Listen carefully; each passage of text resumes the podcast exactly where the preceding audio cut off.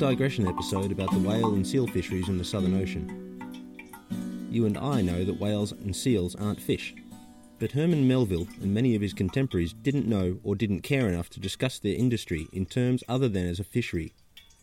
Catching, for example, the sperm whale fish. This linguistic and or taxonomic tradition of laissez-faire carries on today, with polola, scallops, crabs and bêche de mer, and many other invertebrate taxa, all coming to our fish markets via their respective fisheries. So it's the seal and whale fisheries as they stood at the start of human exploration of the Antarctic that is the focus of this week's episode.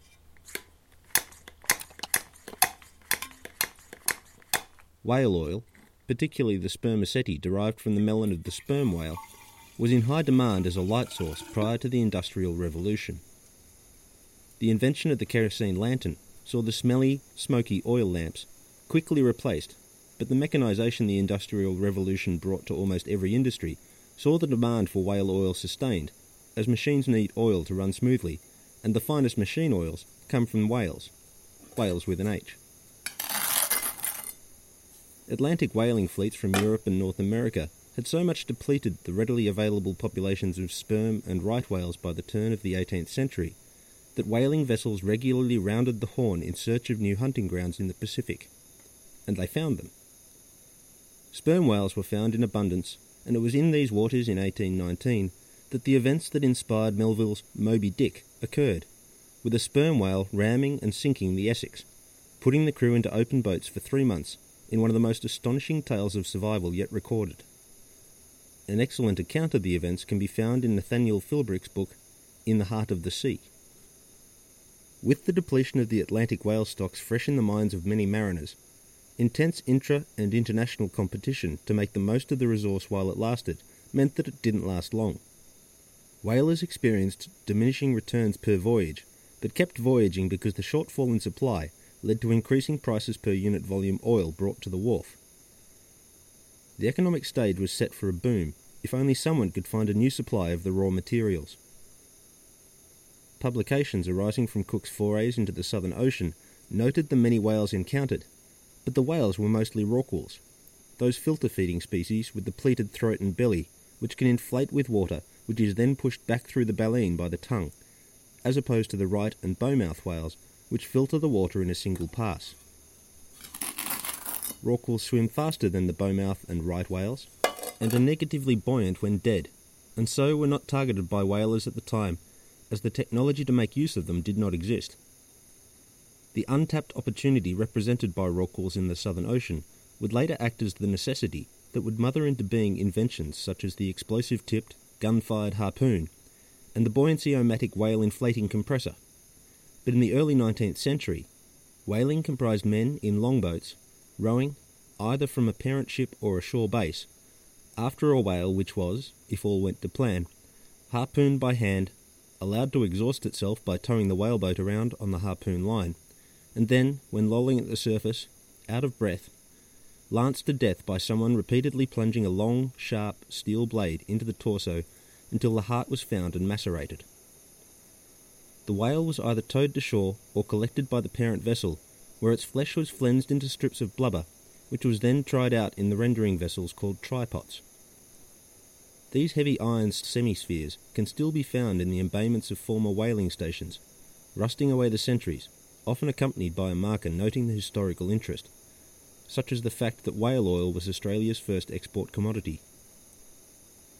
With heat and stirring, the blubber could be encouraged to give up its finer oils and then burnt to provide the heat for rendering the next batch. Smoky and smelly, a blubber rendering operation was best kept downwind of your olfactory membranes and freshly laundered linen, if possible. The meat was used to feed the crew, and baleen from the filter feeding species was kept for use in clothing and umbrellas, while the ivory teeth of sperm whales were kept for decorative purposes, most notably scrimshaw. The leftovers went to the sharks, who knew not to look a gift whale in the baleen depleted oral orifice. To digress from my digression, stories of Old Tom, a male orca from the New South Wales coast at Eden recount a reciprocal arrangement on that front. Old Tom's orca pack are alleged to have herded right whales into the mouth of Twofold Bay. When an excited orca would turn up just offshore the shore based whaling station, a whale boat would be put out. Two books, both titled Killers of Eden and a whaling museum featuring an orca skeleton with the teeth worn down on one side, recount how old Tom would grip the boat's painter line in his jaw and tow the whalers to the action, whereupon the right whale would be dispatched by harpoon and the orcapod given time to eat its tongue, a large organ in the baleen whales, before the men towed the carcass to shore for processing.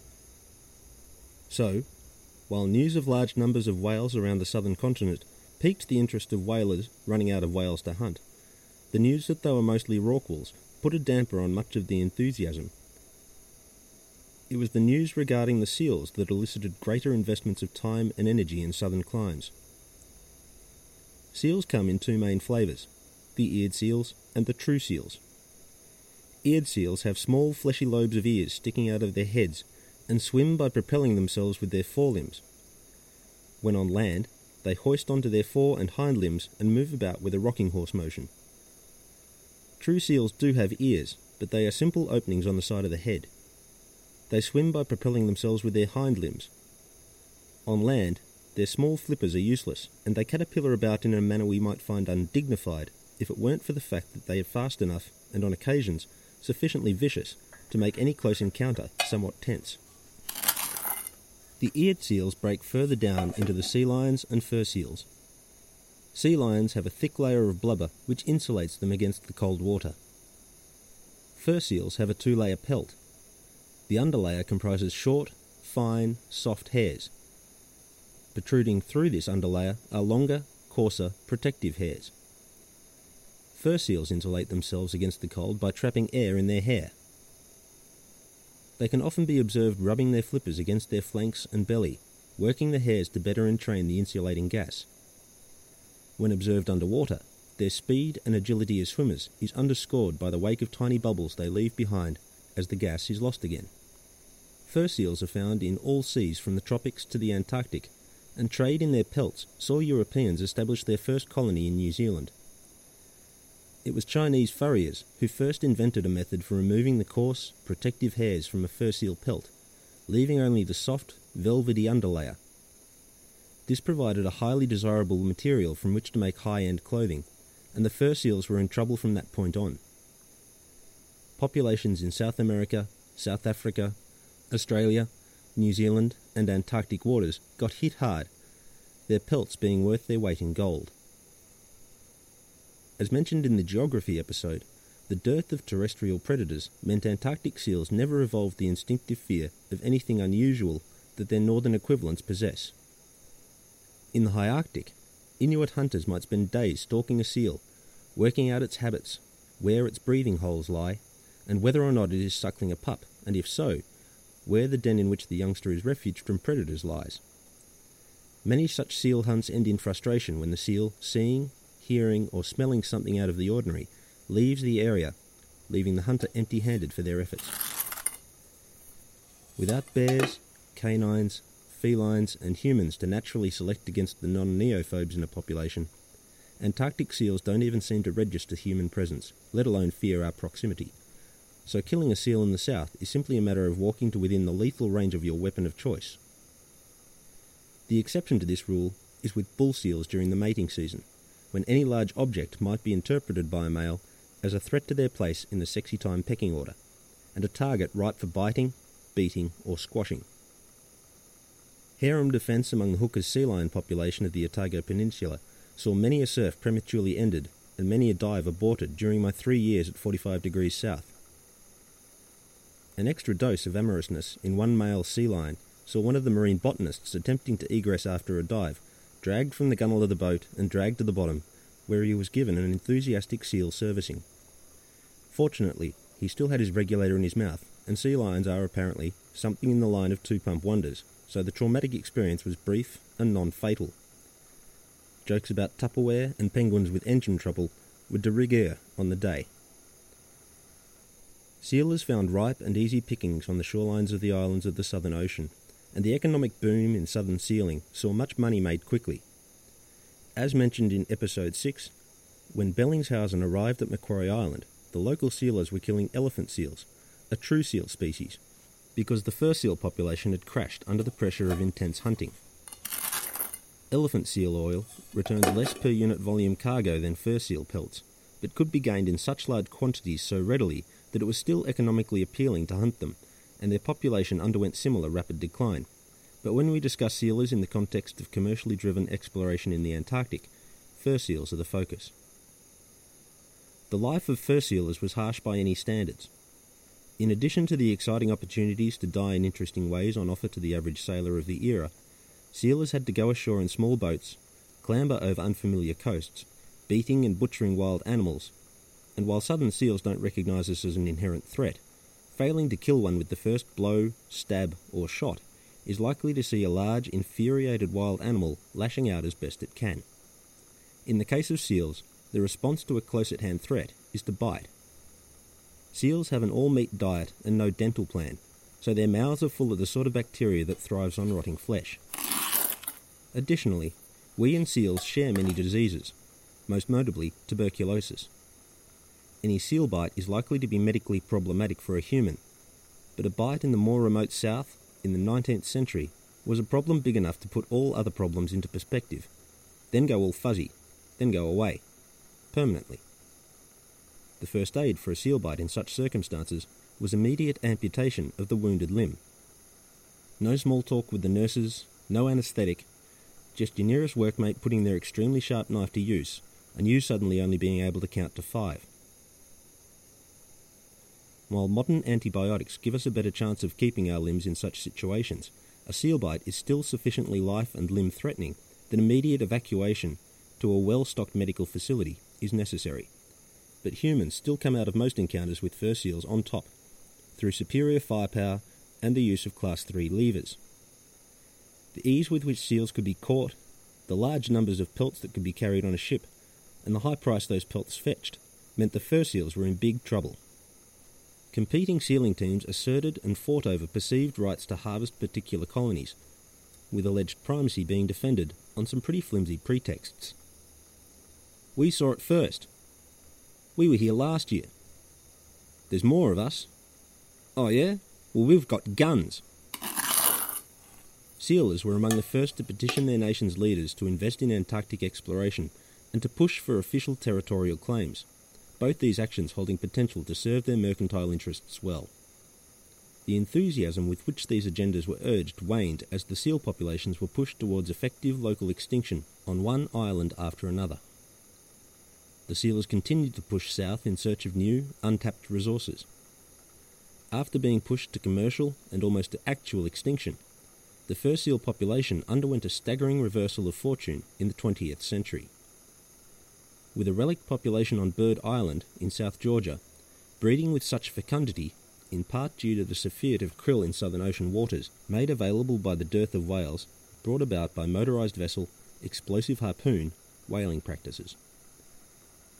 The sealing fishery left in its wake a gaping ecological niche, an incomplete chart of the coast of Antarctica and surrounding islands, and many, many skinned seal corpses, no doubt to the delight of the skuas. As mentioned in the Bellingshausen episode, it's likely the sealers knew far more about the local geography than has been recorded, but the incentives on offer to those who kept their financially advantageous information to themselves usually outweighed any kudos, bragging rights, or bribes on offer to those willing to flap their gums about where they'd been and what they'd seen. The value of information in fisheries is still high, and any scientist able to gain the confidence of local fishers will gain a window into a vast cache of unpublished oceanographic, geological, and bathymetric data, and will get their fingers broke if they share that cache in any way that harms the earning potential of the people who assembled the information misrepresentation of where seals were caught and how much their pelts contributed to the GDP of a nation sometimes worked against the interests of the sealers. Governments that might have otherwise pricked up their ears and sent naval vessels to protect national interests in southern waters were underwhelmed by calls to send those vessels to unspecified locations to defend unspecified financial potential. So while sealing earned a lot of people a lot of money, it didn't do much in terms of territorial claims in Antarctica. It was, however, the incentive for many of the expeditions I'll discuss, so it's worth giving it some attention. Among the true seals living in southern waters is a species that terrifies and fascinates me in equal measure. Leopard seals, leptonyx, prey on penguins, other seals, and will strain krill from the water when the summer southern ocean boom is on the go. They have, on several recorded and likely many more unrecorded occasions, attacked humans. While short and svelte compared with elephant seals, or any of the other blubbery representatives of the true seals found in southern waters, they are still large compared to most animals I see from day to day. They also have an insanely wide gape when they yawn, which shows off their disturbing, which shows off their disturbing tricuspid teeth. All the better for straining krill from the water, my dear, but still mean looking. Digression on the digression on the digressionary episode. Crab eater seals have the end point in krill filtering teeth, their dentition appearing as though carved by a sailor who's taken their scrimshaw that extra step by performing it on living animals instead of their remains. Leopard seals have received a lot of good press from Paul Nicklen, who, when studying one in the wild, was offered a freshly killed penguin. Leopard seals, upon catching a penguin, thrash the unfortunate bird wildly, back and forth, flinging it across the water and flailing it against the surface until the skin and feathers separate from the meat. The meat is eaten, while the sad, floppy, sock puppet remnant becomes sustenance for the scavengers. When a 400 kilogram predator offers to share its meal with me, I'll tuck in but it's not the chance I'll be expected to enthusiastically chow down on raw penguin that spooks me about leopard seals. It's that they could, and conceivably might, just as readily offer me up to something else in a similar invitation to dinner, or eat me themselves. I know many people who have been scared out of the water by them, and a friend of a friend was killed by one at Rothera Station in 2003. Kirsty Brown was conducting an algae survey on snorkel when a leopard seal bit her on the leg and dragged her below the surface drowning her. My fascination with leopard seals has seen me accumulate an anthology of stories about them from people who lived the experiences.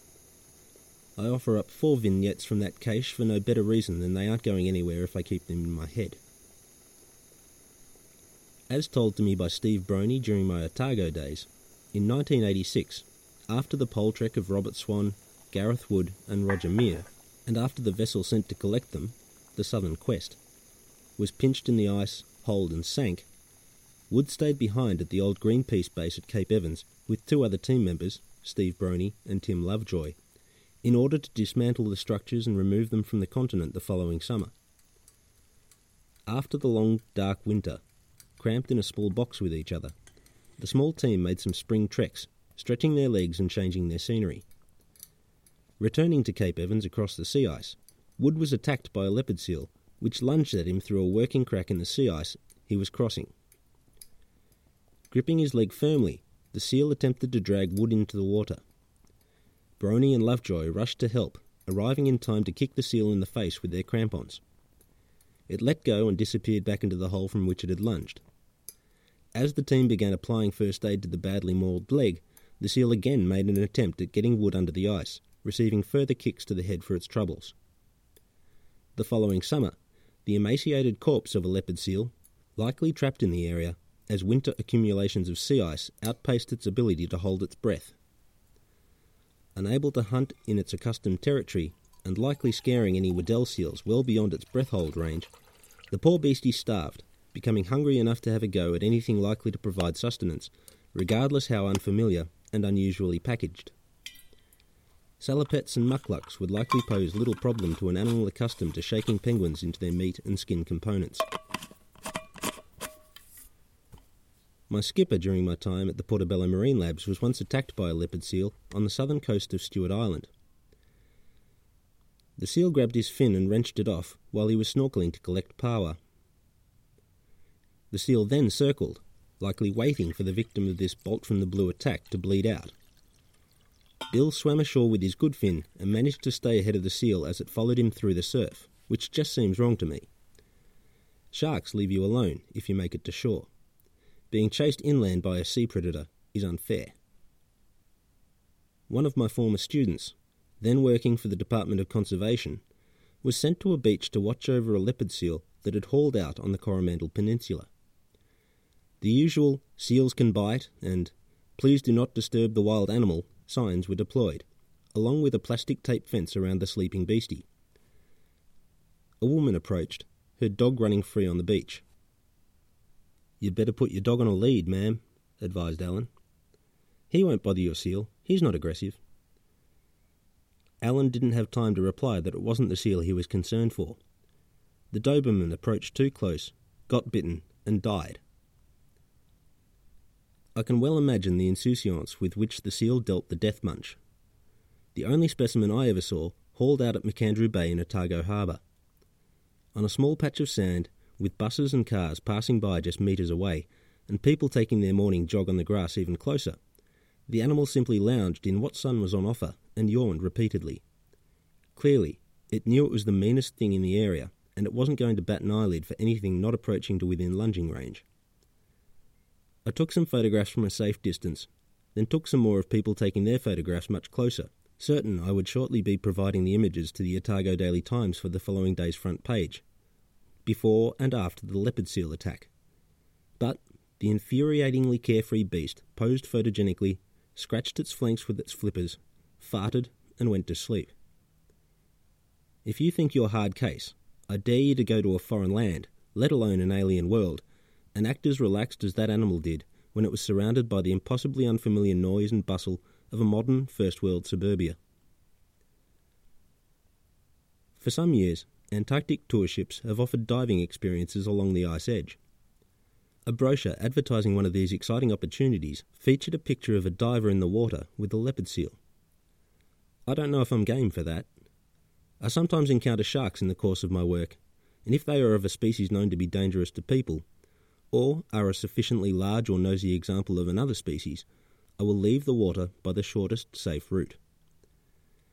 Actively advertising the opportunity to swim with a species capable of killing people and known to have done so, and known to have tried to do so on many other occasions, doesn't seem a sound idea to me. Hug a bear tourism would be the terrestrial equivalent. Perhaps it will end in tears.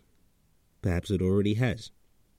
Diving is funny like that, in that accidents either tend to kill the person involved or get covered up to prevent a team from being investigated by OH&S reps. So, unlike aviation, where pilots are encouraged to share their close shaves for the benefit of other pilots, everyone in the diving industry has to learn from their own mistakes and the tales assembled by the coroner.